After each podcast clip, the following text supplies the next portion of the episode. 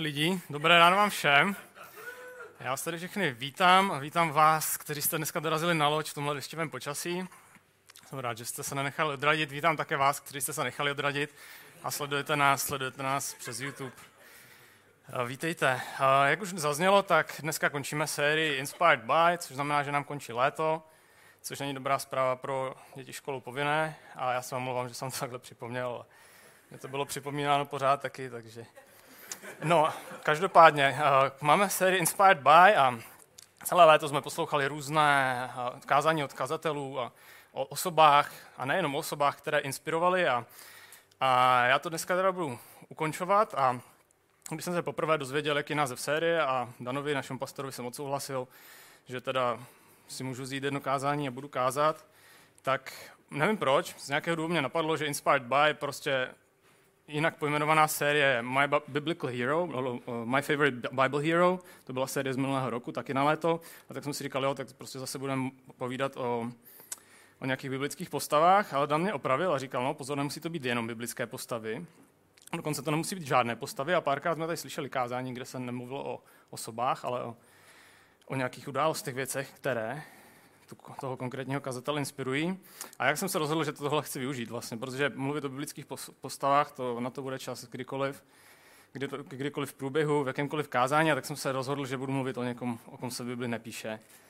A zamyslel jsem se nad tím, kdo mě skutečně inspiroval. Myšleno tak, kdo mě inspiroval, aby natolik, abych udělal ve svém životě nějakou změnu. Abych ve svém životě něco změnil. A napadlo mě jedna osoba, a, které dneska budu mluvit. A začalo to tak, že před více než rokem jsem jel navštívit rodiče do Liberce, které tímto zdravím, pokud se budete dívat. Tak um, jsem šel navštívit a nějak v autobuse jsem přemýšlel, jak zkrátit čas, tak jsem si pustil podcast. A pustil jsem si podcast z jedné církve, kterou od které podcasty poslouchám pravidelně z Life Church a tam mluvil jeden člověk, ano, je to ta osoba, která mě inspirovala, které budu mluvit. Jmenuje se Dave Ramsey, kázal na, na téma How to be intentional with your money, neboli jak jednat záměrně se svými penězi. A v průběhu toho, jak jsem ho poslouchal, tak musím říct, že Dave si mě získal. je to velmi schopný řečník a, a má občerstvující pohled na finance, které třeba ve, který, um, ten jeho pohled v církvi se tolik třeba neobjevuje. Není to tak, není to tak časté a je to očividně odborník a, a ví, o čem mluví. Posledně jsem také zjistil, že to je člověk se s velmi zajímavým příběhem, o tom se budeme bavit za chvíli, protože mi to nedalo a musel jsem si ho potom, potom dohledat a, a pustit si nějaký další videa od něj a něco si o něm přečíst. A Dave je autor knihy Baby Step Millionaire. Je to multimilionář a velmi úspěšný businessman, který je především známý tím, že, se pomáhá, že pomáhá lidem dostat se z dluhu. Že poskytuje nějaké poradenství, jak, jak, se dostat, jak se dostat z dluhu. A když jsem si teda se s ním seznámil a, a poslouchal jsem nějaké podcasty s ním a četl si něco o něm, tak mě Dave inspiroval. Inspiroval mě ve dvou věcech. A to první je to, že jsem změnil způsob, jak spravuji své finance. A druhá věc, která se stala, která si myslím, že bude mít v konečném důsledku větší dopad na můj život, ale o tom se dneska budu zmínit jenom, jenom okrajově, o tom se možná budeme bavit někdy příště. Takže jsem začal přemýšlet nad jedním biblickým principem a nad tím, jak, jakým způsobem tento biblický princip ovlivňuje můj život. No ale dnes tady budeme se bavit o té první části a to je o, o zprávě financí. Já musím na začátku dát takovou poznámku, že si uvědomuji moc dobře, že v ICF je hodně lidí, kteří, kteří určitě mají o, o tom, jak spravovat finance a o finančním poradenství mnohem více z, o, znalostí a mnohem mají vzdělání na to, aby, to, aby o tomto mohli mluvit a mají to mnohem větší než já. A, a někteří se tím dokonce i živí.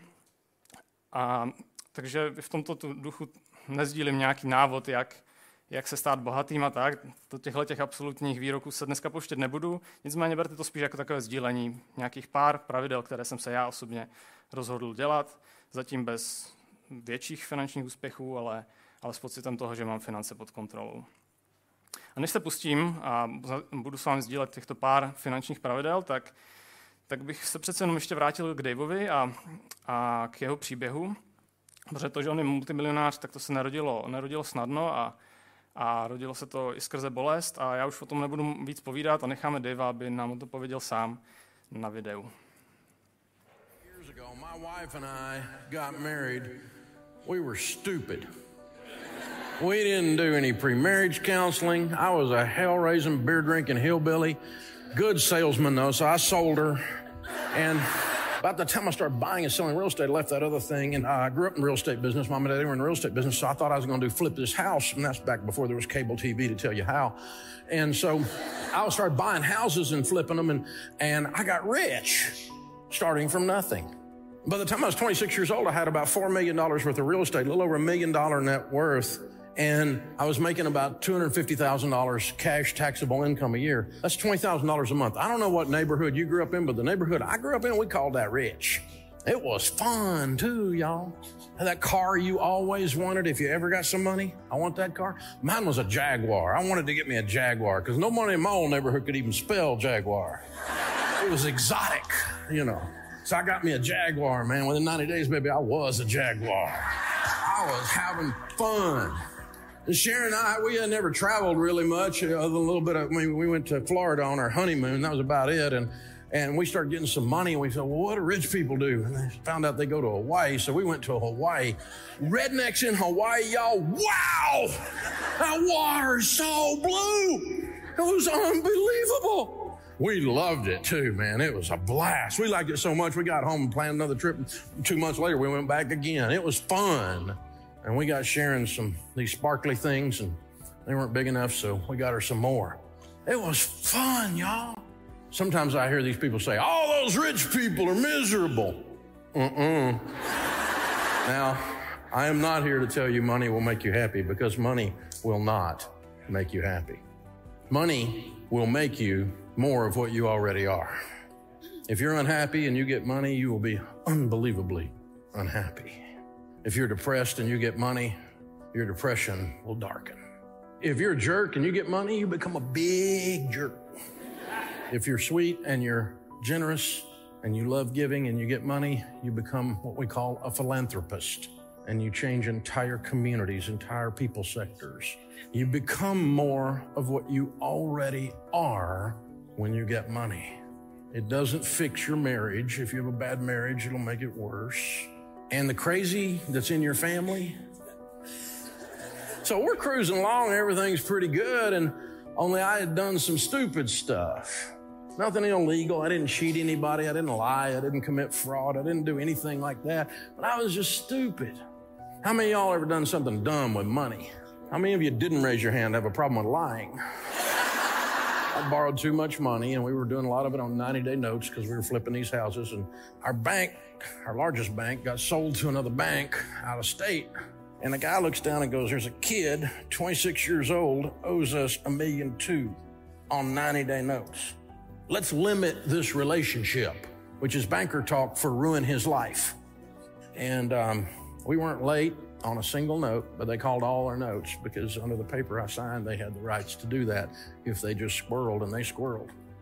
I was the idiot that signed the paper that allowed that to happen, never dreaming that anybody would be that way. Our second largest lender heard we were in trouble and called another 800,000. So we got $2 million due almost immediately, and it's all tied up in real estate. We spent the next two and a half years of our life losing everything we owned. One year I made $250,000. The next year my taxable income was $6,000. Spent the whole year selling stuff trying to pay my bills because I was told you're supposed to pay your bills if you say you're going to. Two and a half years later, we were at the bottom. Our marriage is hanging on by a thread because the number one cause of divorce in North America today is money fights and money problems. We didn't get a divorce. Sharon said, I would have left, but I didn't have a car. With a brand new baby and a toddler, and our marriage just barely hanging on, and my hopes and dreams crushed. We were bankrupt. I remember standing in the shower with it so hot I could just barely stand there, and I would just stand there with a shower in my face and cry because I was so scared. And so I found out the Bible has financial principles in it. And I thought, that's pretty cool. If I'm going to be like a Jesus guy, I ought to know what Jesus says. I better read this stuff. And I start reading in it, and I went, oh, I didn't do that right. Mm, ooh, that left a mark. Ooh, ow. Hey, I did that one right. Ooh, my finance teacher actually agrees with that one. Nobody agrees with that one. Have you ever done that? Because I started figuring out this is a love letter to me from my father who's crazy about me. And once I figured that out, it's my marriage manual. It's how we're married. And so I found all those places where she has to do what I say. And then she found those places that I don't, that she doesn't.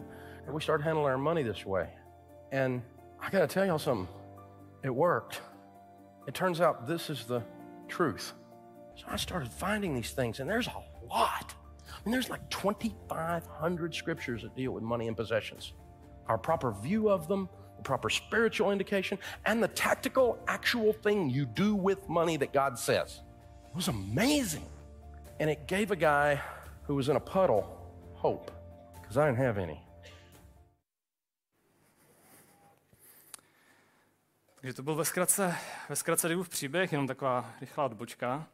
Ale no, jste se všimli, ale často lidé, kteří, kteří mají nějakou moudrost v nějaké oblasti a mají o něčem něco co říct na základě vlastní zkušenosti, tak si někde v průběhu života prošli totálním údolím.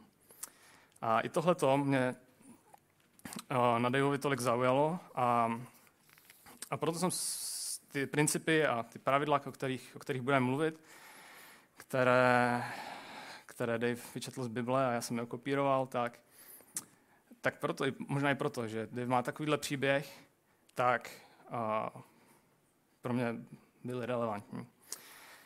A jak zaznělo v Biblii 2500 pasáží, které se věnují financím a majetku a, a tak dále, ale těch základních pravidel, o kterých uh, jsem se dozvěděl od Davea, o kterých dneska budu mluvit, které jsem se rozhodl následovat, tak jenom pět. A tyto pravidla jsou jednoduchá na pochopení, ale ne tak lehká na to aplikovat do života. Tak se pojďme, pojďme se do nich pustit. První z nich je pro mě nejtěžší a nejvíc tím zápasím a pořád si k tomu hledám cestu, ale je to rozpočet. Dělat si rozpočet. Dělat si plán, finanční plán na každý měsíc, před tím, než ten měsíc začne. A ne tak, že si to nějak srovnám v hlavě, dám dohromady v hlavě, ne nějak schematicky zapíšu do mobilu, ale sepsat si konkrétní plán. Kam chci, aby moje finance ten měsíc šly. Jak, jaký je můj plán na to zvládnout následující měsíc finančně. A hodně se s tím peru a možná si taky říkáte, že hm, dělat si rozpočet na měsíc, to se mi zdá jako příliš. Že, že to je možná trošku overkill, je to trošku zbytečné, mám finance pod kontrolou i bez tak. Což jsem přesně to, co jsem si myslel já, ale brzo jsem zjistil, posle, rychle jsem zjistil, že končit měsíc v plusu, ne v červených číslech, ale v plusu, a mít finance pod kontrolou jsou dvě hodně rozdílné věci. A, a tak jsem se rozhodl, okay, budeme, budu si plánovat to, co mě ten měsíc čeká a kam chci, aby moje finance šly. Protože každá koruna má jméno, každá koruna by měla mít nějakou svou misi. A možná vás napadl nějaký jiný důvod, proč se vám tohle nezdá a je to, je to opravdu těžké pravidlo na toho implementovat, protože musíme některé věci změnit, ale když položím takovou hypotetickou otázku, pro některé i praktickou otázku, kdybyste vlastnili firmu, jakože někteří vlastní, a finance by vám spravoval člověk, který by spravoval stejně, jako vy spravujete vaše osobní finance. Vyhodili byste takového člověka.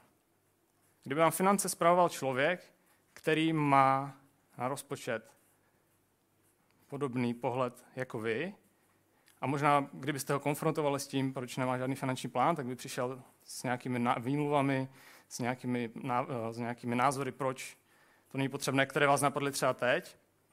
Vyhodili byste takového člověka? Přemýšlejte. Americký autor John Maxwell říká, že rozpočet je říkat financím, kam mají jít, namísto toho, abychom přemýšleli, kam šli. A je to tak, že pokud nemáme plán a, a na konci každého měsíce budeme přemýšlet, kam peníze šly, můžeme strávit celý život prací, každý měsíc mít příjem, měsíc za měsícem budeme žít od výplatě k výplatě dostaneme se na konec našeho produktivního života a nebudeme mít nic. Protože jsme neměli plán, aby se stal opak. A Ježíš o tom mluví a povídá o, o plánování v finanční oblasti a v Evangeliu podle, Matouše, podle Lukáše říká, Když někdo z vás bude chtít postavit věž, nesedne si nejdříve, aby spočítal náklad, zda má na její dokončení. Jinak, kdyby položil základy, ale nemohl stavbu dokončit, všichni okolo by se mu posmívali, tenhle člověk začal stavět, ale nemohl to dokončit. Pravidlo číslo dva. Splatit dluhy a do nových se nepouštět. Tohle velké Daveovo téma, on je tím hodně známý, že, že brojí proti dluhům a, a radí lidem, jak se z dluhu dostat ven. A v knize přísloví se píše, že bohatý nad chudým panuje a vypůjčující bývá služebníkem toho, jenž půjčuje.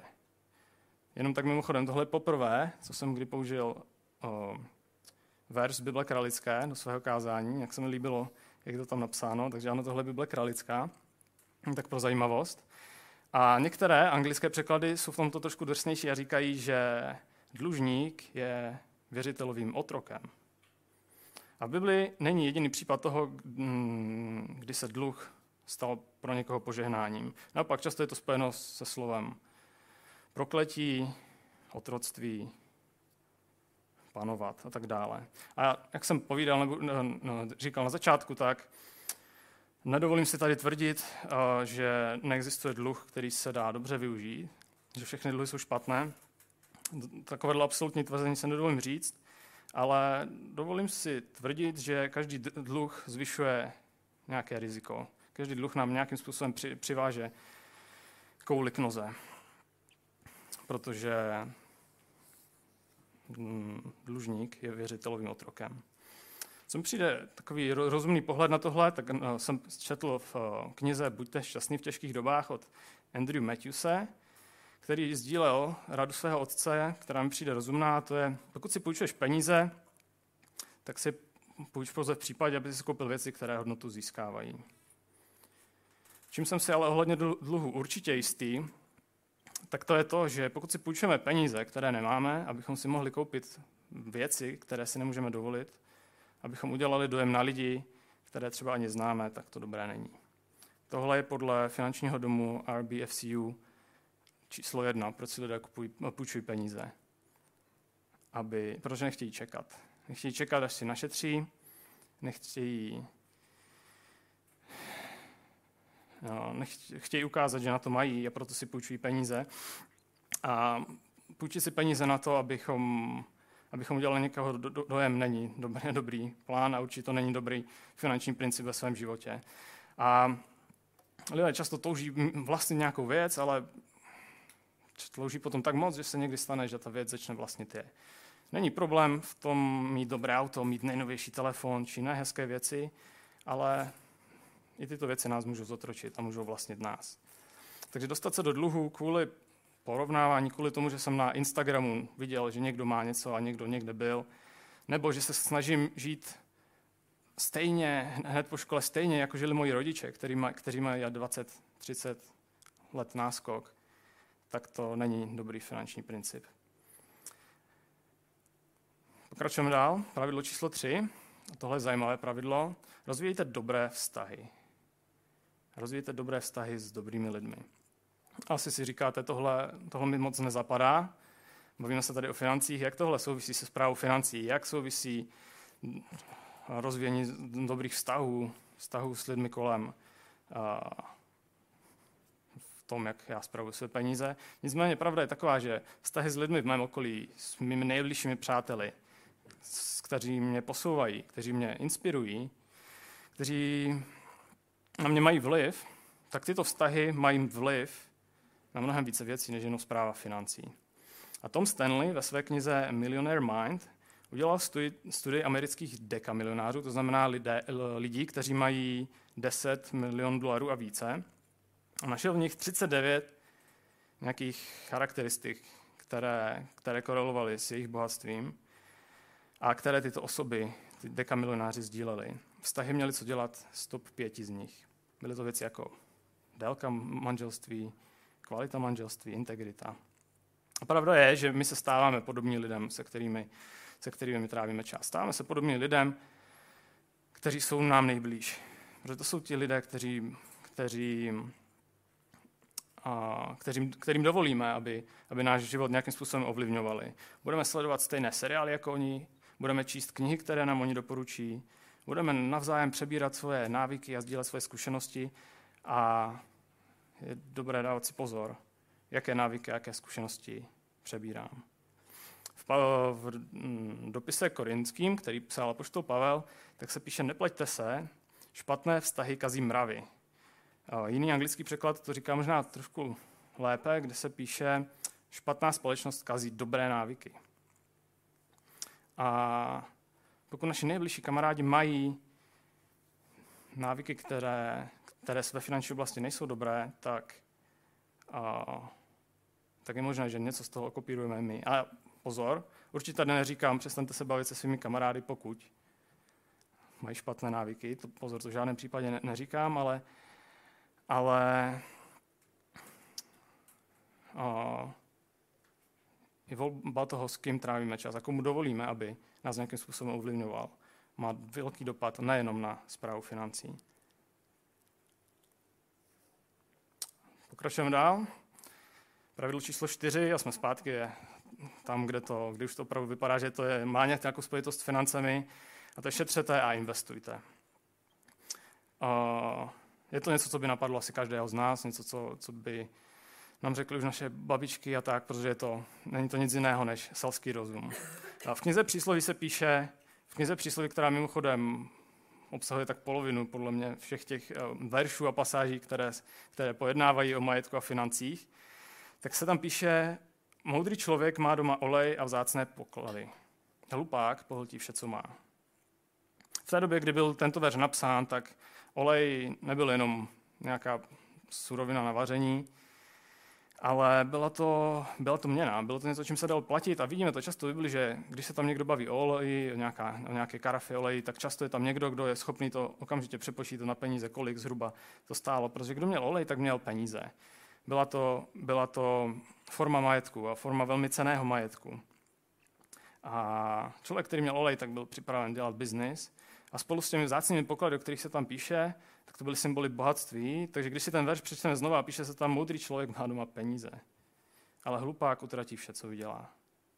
Moudrý člověk si šetří peníze základní, rada zprávy financí, myslím, že nikoho to nešokovalo, že něco, je nutné něco si odkládat, protože život přijde.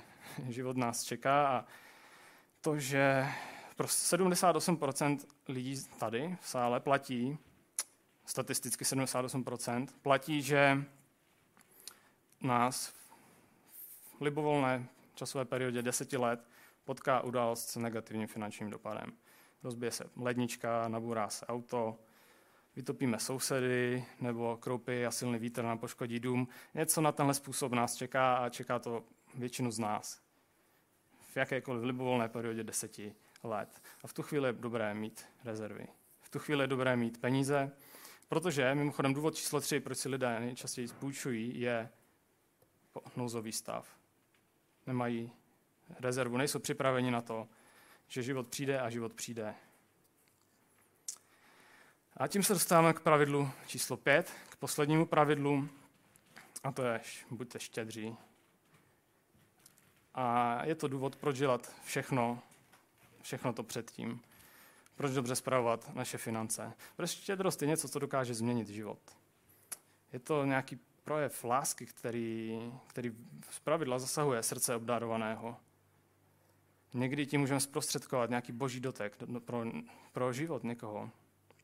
A vzpomeňte si na nějakou událost, kdy k vám konkrétně byl někdo štědrý. A kdy k vám byl někdo štědrý hodně. Co to ve vás zanechalo? Jaké pocity? Dovolím si tvrdit, že minimálně vás to hodně, hodně potěšilo. A možná rozbrečelo, možná víc.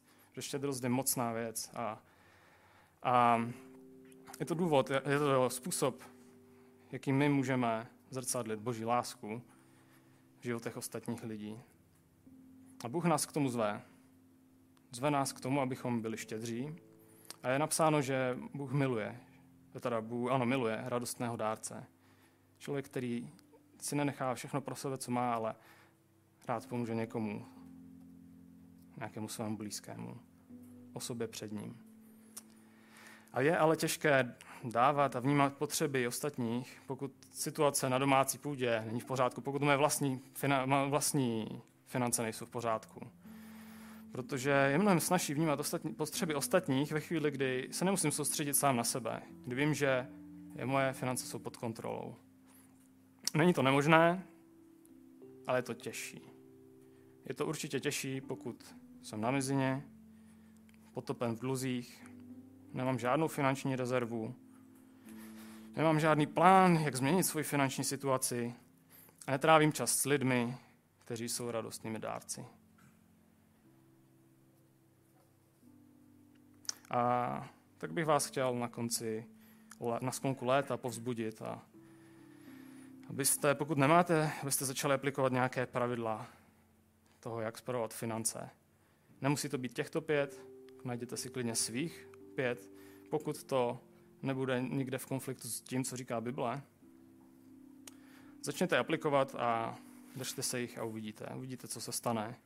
Protože, a to je druhá věc, ve které mě Dave inspiroval, to je ten bož, uh, biblický princip, o kterém jsem mluvil, je to, že když budeme držet nějaká pravidla, ideálně pravidla, které, které čteme v Bibli, která nám nějakým způsobem sděluje Bůh, tak to není nic jiného, než to, že sázíme a sklízíme.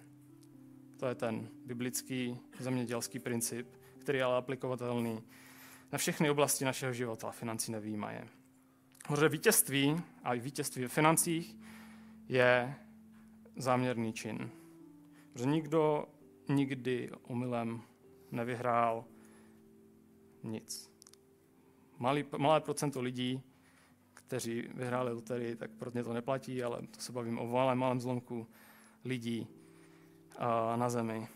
Protože nikdo omylem nevyhrál Stanley Cup nebo zlatou medaili, nikdo náhodně nevyhrává v manželství a nikdo náhodně nevyhrává v financích.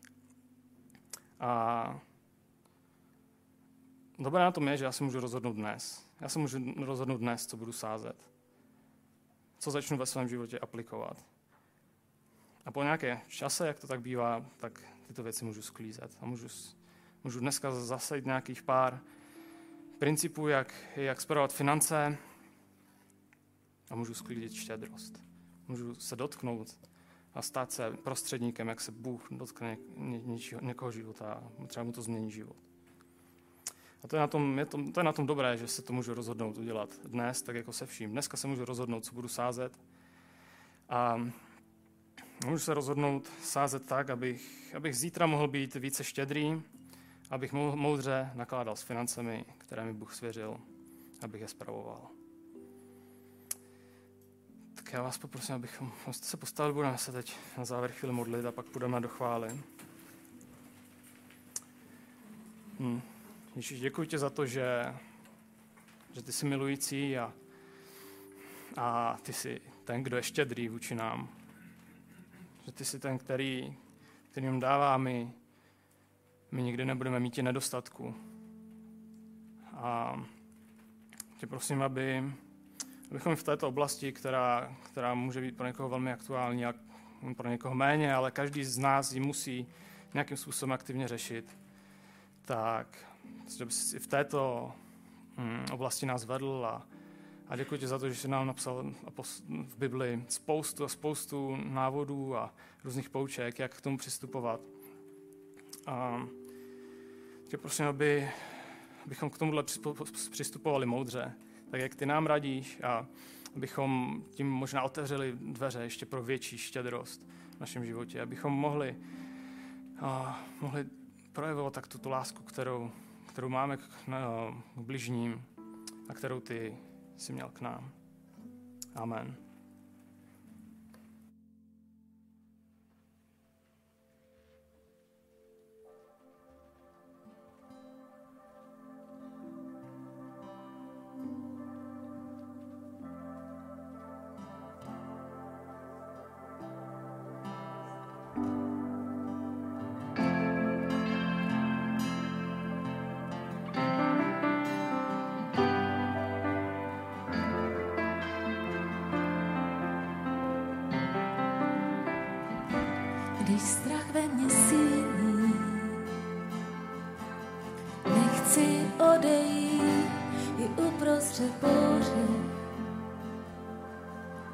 Tvá blízkost je myší, když všechno se hroutí.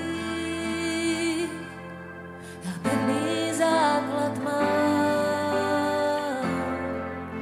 Mně stačí blízkost tvá, ty jsi se mnou. Otče jsi s námi, už nebudu se zlého bát. Já tobě patřím králi,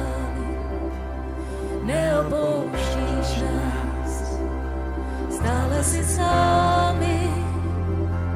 už nebudu se zlého bát. Tobě patřím králi. I když úzko cítím,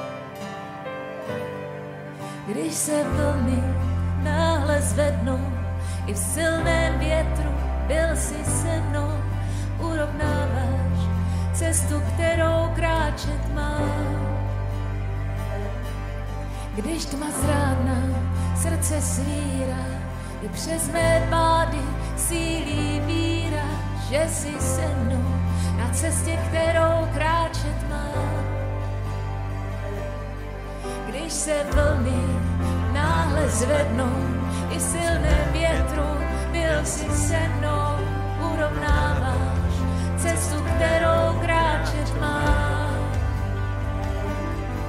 Když tma zrádná srdce svírá, i přes mé pády sílí víra, že jsi se mnou na cestě, kterou kráčet mám.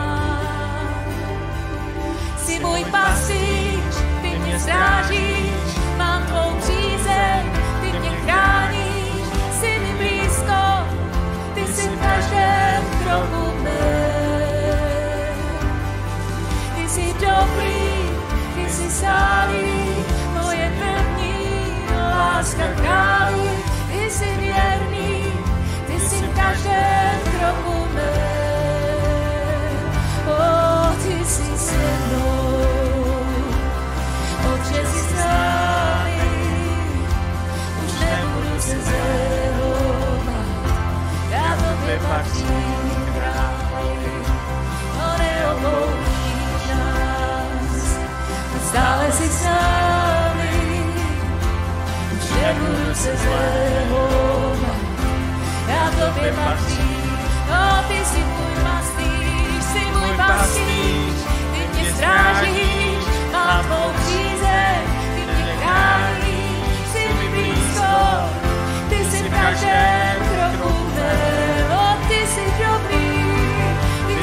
jsi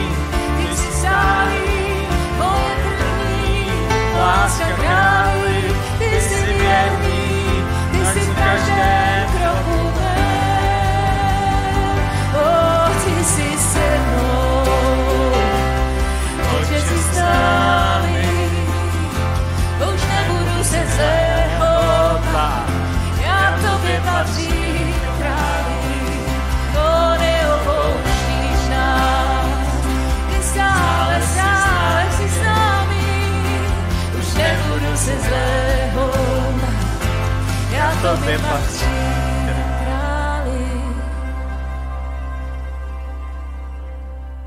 Už nebudu si zlého tobě patřím kraj. Už nebudu se zlého bát, já tobě patřím králi. Už nebudu se zlého bát, tobě patřím se zlého já tobě patřím králi, já tobě patřím Ježíši, já tobě patřím králi, o tobě patří Ježíši, já tobě patřím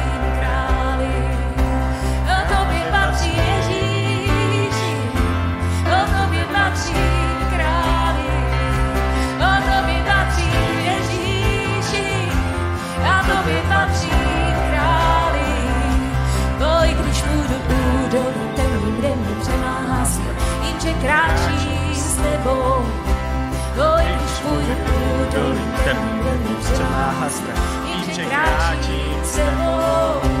To i když půjdu údolí mě přemáhá svět, vím, že kráčí s tebou. To i když půjdu údolí mě přemáhá svět, vím, že kráčím s tebou. O, i když půjdu kde mě přemáhá strach, vím, že kráčím s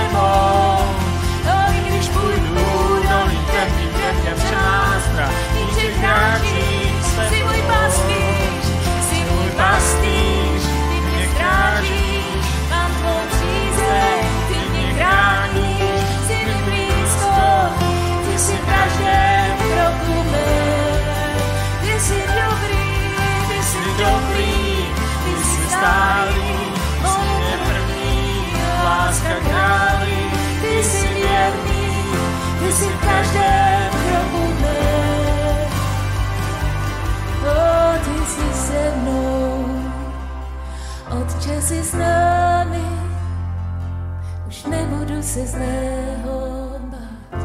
Já tobě patřím, králi, neopouštíš nás. Stále jsi s námi, už nebudu se zlého bát. Já tobě patřím, králi.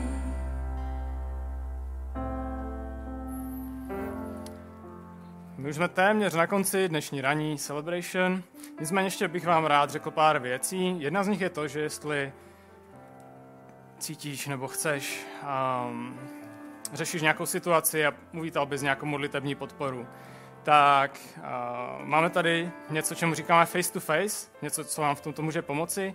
Aktuálně to teda ve formě schránky, která je tamhle vzadu v rohu. U toho jsou takové lístečky přetištěné a, a tušky a můžete tam napsat, co vás stíží, za co byste byli rádi, aby se náš tým modlil, nebo za co byste byli rádi, aby náš tým děkoval. A můžete to napsat, ta schránka se pravidelně vybírá a modlitební tým se tomu věnuje všemu, co tam, všem prozbám, všem zprávám, které jsou plné vděčnosti. Cokoliv, co tam přijde, tak se věnuje a, a určitě to využijte, jestli, jestli máte teď nějakou situaci, která, kterou byste chtěli sdílet a, a sdílet s někým, kdo, kdo se za to bude modlit.